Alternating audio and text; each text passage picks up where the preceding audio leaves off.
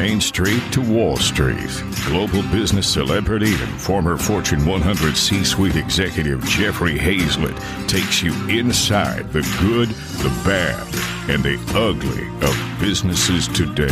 Saddle up. It's time for All Business with Jeffrey Hazlett. Hey, folks, we've all faced obstacles as business leaders, but how do we overcome them is what elevates us from good to great. Our guest today has done more than just talk about overcoming obstacles. He has done it. Mark Pattison is the Senior Vice President of Business Development at Sports Illustrated, but you might know him from his days in the gridiron, or most recently from the premiere of his documentary, Searching for the Summit, produced by NFL 360. Mark will be teaching us the lessons he learned throughout his journey about overcoming obstacles and becoming a champion. Guest hosting this episode is Tricia Benn, Chief Community Officer for the C-Suite Network. Thank you so much. Love to be here. So thrilled to have you here on All Business. There are so many things I want to talk to you about. And you know, I listen to your podcast. I watch the documentary. I'm a former athlete. I was one once a long time ago. And so I'm just so excited to have this conversation with you. You can't listen to anything you say or any of the documentary without looking at the parallels of your athletic pursuit and business leadership. Every word fits in both scenarios. And it's just so incredible to listen to you share those insights. So I'd love for you just to share with everyone here, how did you transition your training, your experience, your learnings from your life as an athlete into your life as an entrepreneur, an executive, and certainly all the other amazing feats that you've achieved in getting to the top of those 7 summits? Yeah, I think, you know, the one common denominator that runs through all this is the things I learned, many of the things I learned from my coaches. You know, when I first came to the University of Washington is where I was recruited and played for what would later become a Hall of Fame coach, Don James, who went to multiple Rose Bowls, Aloha Bowls, Orange Bowls, and then went on into the NFL. And one of the things that I really didn't understand that I didn't get when I was growing up, because I was athletically more or less better than everybody else. I was just a faster kid. And back in those days, you know, people didn't train like they train today. And so when I came as a freshman, I was standing out there on the first day in August. And you know, I'm the new guy and I'm looking out and the Huskies had already gone to the Rose Bowl and there's big and strong and physical and determined guys out there. And I looked and I was just like, that is not me. I don't have the body. I don't have the mindset. You were 178 pounds, right? Is that? I was 181 pounds. I was 6'2" and I couldn't bench my weight. And right. So what I learned, because I was failing. I couldn't compete. I couldn't do it. And what I learned is this thing that John Wooden had developed called the Pyramid of Success. And it's really had the same blueprint for me in terms of my success through athletics, through mountaineering, and through business. And every single time I've taken this same approach. So what Don James did is he borrowed that Pyramid of Success and he made it his own. So back in the day, it was getting bigger, it was getting stronger, it was getting faster. And ultimately with that goal of getting to the Rose Bowl and ultimately the national championship. In my case, as I had to go through that, it's really understanding those different 25 individual team and self building blocks that you have to go up to ultimately the very top rung is called competitive greatness. So not everybody's going to be Michael Jordan, but you got to have and put yourself in a position where you're going to be out there and you can succeed at the highest level that you can actually do. When you break down competitive greatness, what that really means is that you love the process because you're going to go through hell. We all stumble through business, right? Through these different mountains. I was pushed back a couple different times. I had to redo Denali twice, -80 degrees. I was caught in a storm up there, had to find my way off. Almost didn't make it on Mount Everest. These different business ventures I've been in, you know, there's been highs and lows. I started a gaming company many years ago. And, you know, we thought we were on the verge of death multiple times. And we were able to like see it through by hanging in there and having that grit and determination. But it all falls back again that you have to live by those principles, for me at least, and do it day by day to actually achieve what you're going after. Now, you interviewed a gentleman who's the oldest person to get to the top of Everest, right? 75 years old. He was one of your climbing group, right? Yeah. Mm-hmm. And you said going after that big ass goal is all about living that process, getting up every single day. And I love that focus, that determination. We're very mission driven here. And I know that mission has been just a central tenet for you. I'd love for you to share, what is that mission that drives you to get up every single day and achieve your goals? Well, I think the first thing, I mean, to me, there's three things, and you and I talked about this a little bit before we went live here. And that my three takeaways are, number one, you have to step into the fear. And the fear, like for me, when I went after Mount Everest this last year, you know, I live in Sun Valley, Idaho. I live at 6,000 feet. I live 100 yards away from the base of the mountain. And so there's something called skinning. So that is putting the sandpaper type material on the bottom of your skis. And this happens like at 6 p.m. So it's pitch black, and you walk up the mountain and you get to the very top, which is 3,000 feet, 3,000 foot vertical. And you rip off these skins and then you ski down into pitch black. And so I put on 150,000 vertical feet last January, February, and March. I can tell you it's not fun, you know, to go and put yourself through that. But I had to step into the fear of like what's out there, and you get cold, and, you know, not every night is a perfect night. And then number two is I have to do each one of these things with daily discipline. So again, whether I go back and let's apply it to mountain climbing, the daily discipline that I almost died on summit day, and that's a whole nother story.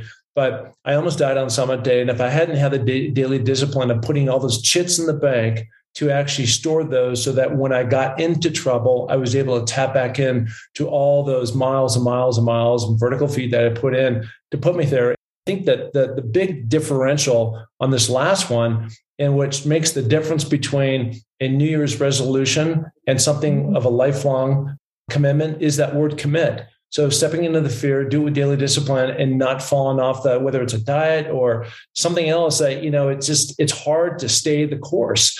But if you know that, again, you go back to competitive greatness and you understand about the blueprint, and there's 25 individual and team things that you do, your why of getting there and the ultimate prize sits out there. And that's, you know, to me, what keeps me driving, because a lot of these things I'm still challenged by going after these different big goals that I either haven't got to, or I have to redefine them, what those goals are going to be. C-Suite Radio. Now, you also talk about balance. And I think what's really astounding about the documentary, and certainly how you interview, is looking at the balance of people's lives. And you'll definitely want to check out Mark's podcast, Finding Your Summit podcast is what it's called. And I love the tagline is stories with ordinary people accomplishing extraordinary things. I'm curious to know more about what drives you to that success every day, that drive every day, but then also how you're giving back, how you're creating impact with your success and making those connections. Well, you know, look, 10 years ago, I'll give a little backdrop here. 10 years ago, I was going through a difficult time. And I realized at the end of the day, we all go through difficult times. But it was relevant to me of trying to pull myself out. I was going through a divorce. My dad died of a massive stroke, and it was not a fun time. And so at the end of the day, I was in this place for a couple of years, and I don't do well being stuck in quicksand. And so what I really needed to do is put such a massive goal out there. It was so extraordinary that it was going to drive me. And again, I wasn't looking at the goal. I mean, I said, I want to try to become the first NFL player to climb the 7 summits. But to me, that was pretty overwhelming because it's such a big task to take. Mm-hmm. It was really, what do I have to do as step one? Much like metaphorically speaking of climbing up the mountain, just taking one step at a time and not looking at the top, because it's really intimidating and it is super scary. I can tell you that.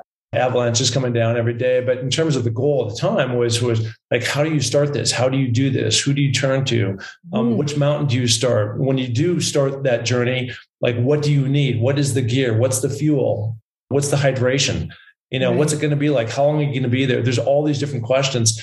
And again, I'll tie this back to business because we're at C-Suite here. It's no different that I think in the introduction, Greg had mentioned that the company I helped start called Maven, we've now taken over Sports Illustrated, and we run that. And, you know, when we first got there, we were ranked number 12 in the rankings amongst all the other sports verticals that are out there. ESPN is number 1, and now we're number 6, and we'll be at number 5 at the end of the year.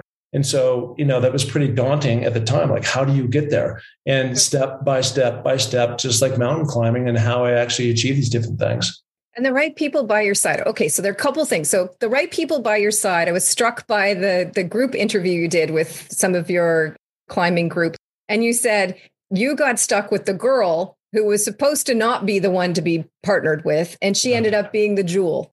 And I thought, what a great metaphor for the whole notion of we get put in these teams in work scenarios, even when we're the owner. we're put in scenarios of different teams and making them work. And I'd love to hear your perspectives through all of your experience in terms of those assumptions where, you know, this person might not be the right person and they end up being the best person, or the other way around. And how do you play to people's strengths in delivering on the mission that you've set out to achieve?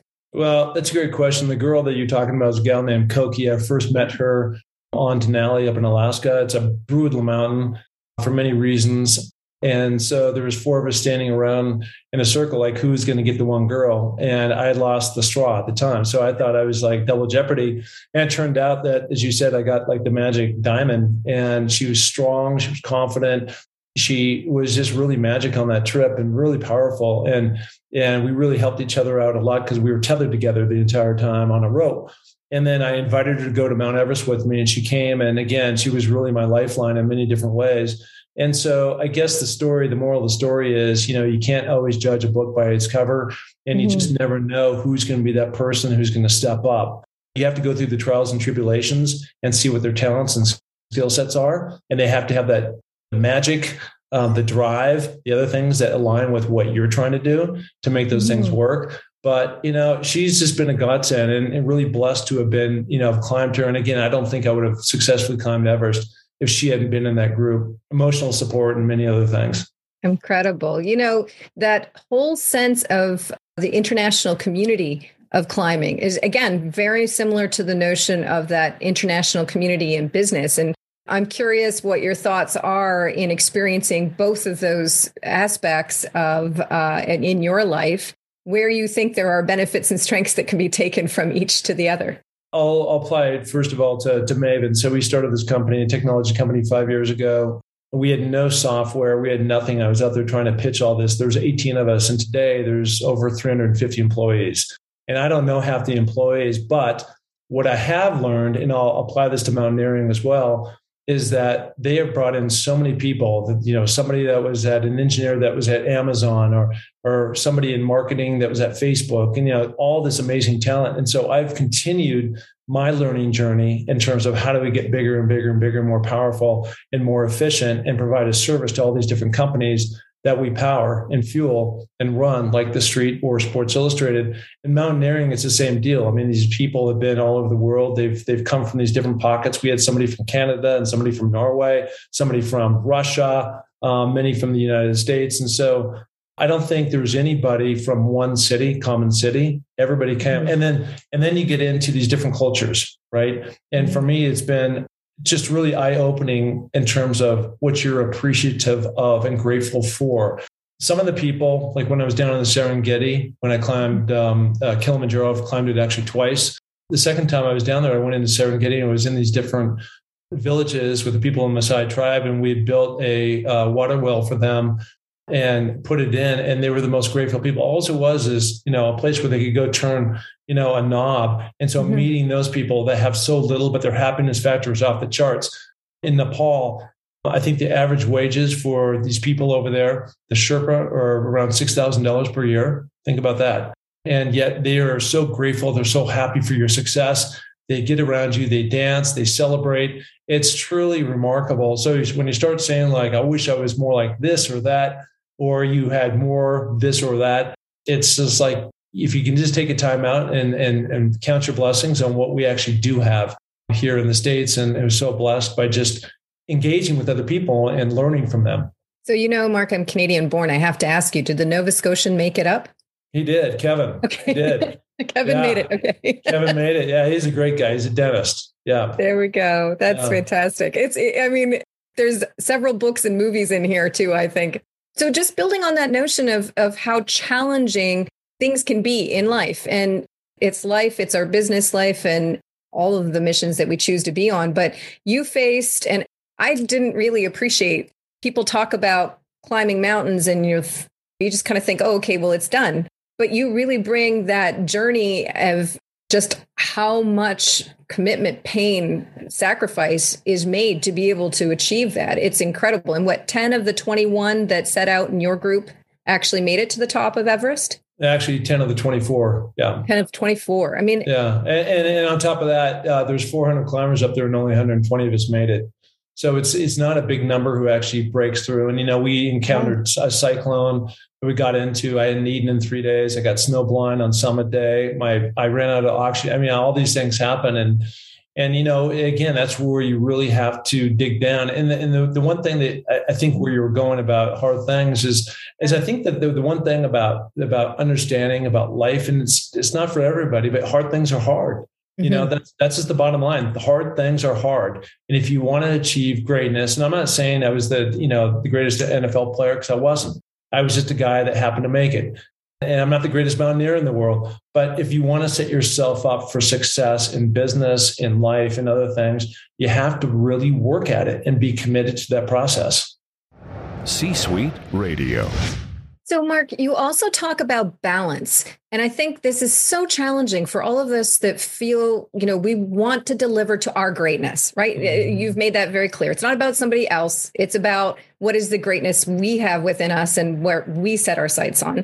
So how do you also balance life when, you know, not eating 3 days? That's not a normal person's definition of balance, right? So how do you use that concept in your life? How does that fit?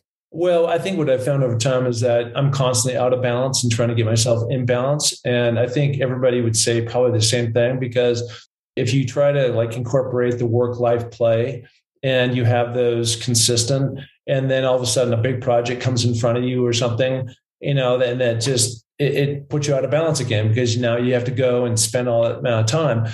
Mount Everest, I was probably imbalanced just because I was so driven by the fact that I didn't want to end up as another statistic on top of that mountain that, you know, drove me in that way. Now I've come back and I'm still working out twice a day because that's what I do. But, you know, it's not at the same level that I was doing when I was preparing for Mount Everest. But I think it's constantly this check with yourself to make sure that your relationships are in play and that your work is in play and that the things that you like to do are in play. And, you know, certainly family is in there as well. But I think, you know, we're constantly being in and out of that balance. You know, I don't think there's ever one spot where you're balanced and that's all you do is balance, right? Especially for people who are trying to achieve different things. Yeah. Maybe we appreciate it more when we have the unbalance to get back to balance. I don't know. But you raise a great point, you know, in terms of family as well. The documentary shows so beautifully your mission-driven approach to all of the pain that your daughter has experienced in having epilepsy and Amelia's Everest. You know, could you share a little bit about that and how that's fueled you, Mark? It's beautiful the way that was captured in the documentary. Yeah. So you actually asked this question about 10 minutes ago and I didn't really answer it, but here it is. I think all these pieces are connected because, you know, let's go back 10 years ago when I was going through that tough time and I was having a rough journey and all I needed to do is get my own healing. Like that was the only thing that mattered. And so for me, through the mountains, through the trees, through the flowers, through the birds chirping, being in all that solitude of climbing these different mountains around the world, it helped me like recenter and get my life back, you know, the way that happened. And then about 4 years ago, I was invited to go on this climb down to Tanzania again, climb Kilimanjaro. Chris Long, who's the son of Howie Long, played in the NFL for 10 years, all pro, great player, great guy. And he started this foundation called Water Boys. And essentially it's raising money to build water wells for the people of East Africa. And so a group of NFL players and some military people went down to, again, the Serengeti, and we visited some of these different villages. And that really got my mind thinking about like giving back and seeing how happy and just how grateful these people were for what we did, as simple as just creating a water well in the ground, you know, and they could have dry water. So mostly the girls wouldn't have to walk 5 miles with a 5 gallon bucket on their head to fill. And along the way, they get attacked by these tigers and lions and get raped and just awful stuff. And so I worked through that campaign for a couple of years after we raised quite a bit of money. And then meanwhile, this whole time, daughter Amelia's had epilepsy since she was 8. She's 23 now. And she got really mission critical a couple of years ago. I flew down to the University of Tucson and University of Arizona in Tucson. And when I was down there, I just started thinking about, like, you know, I'm putting all this energy in the Water Boys, and, you know, trying to give water to people in East Africa is amazing, but I need to help my daughter. And so that really set me on this journey of trying to help. I just created this campaign called Amelia's Everest. They did capture it in the film Searching for the Summit, and it's been amazing. And so I've raised a lot of money. You know, the NFL has thrown in some money, and many generous people around town. The Raiders threw in money as well to support this cause. And it's gone towards this organization here, this nonprofit here in Sun Valley called Higher Ground. And they've got just an amazing mission. And so I've got really involved with that. And one of the beautiful things too, in addition to having a couple of fundraisers, is we have now thrown 2 premieres with this movie, Searching for the Summit, that the NFL did. We've sold out both shows. And one was in Seattle on an island called Bainbridge Island. The other one was here in Sun Valley. And we've had some wonderful people come in and be panel guests. But having something, going back to my original goal, have that strong why, going after a big, massive 7. It took me basically 10 years to do 7 mountains, right? So it was not just like, again, stepping into fear, daily discipline, and commit, right? I was committed to the very end. And now what's happening is the blessing of the NFL coming to me saying, we want to do this film, them coming up with this concept of how they want to spin the story of that movie with me on Mount Everest.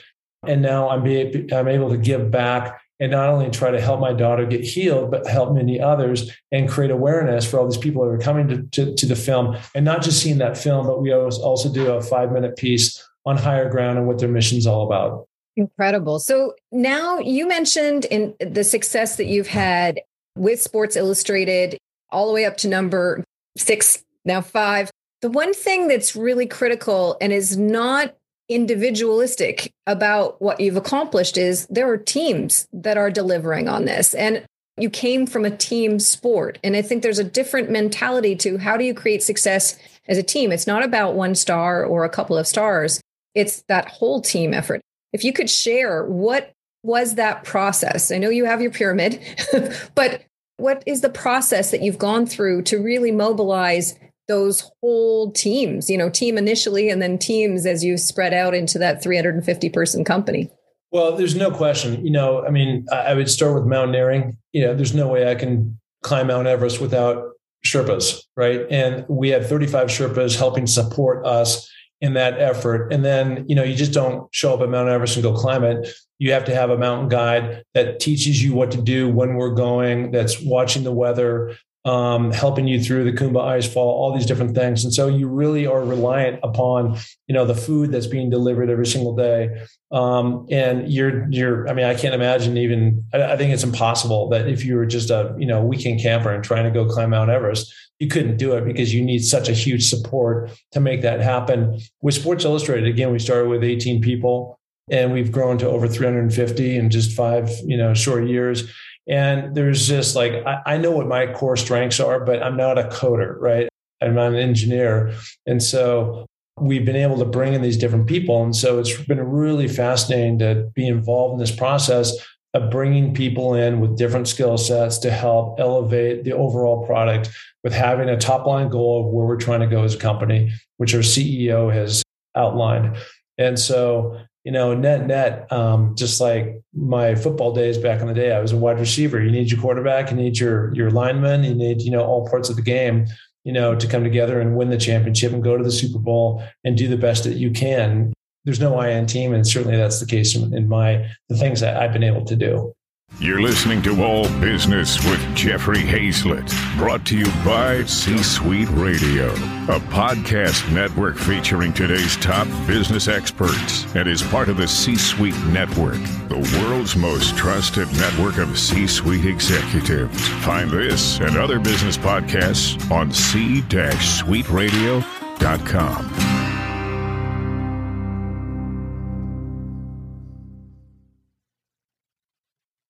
This podcast is a part of the C-Suite Radio Network. For more top business podcasts, visit c-suiteradio.com.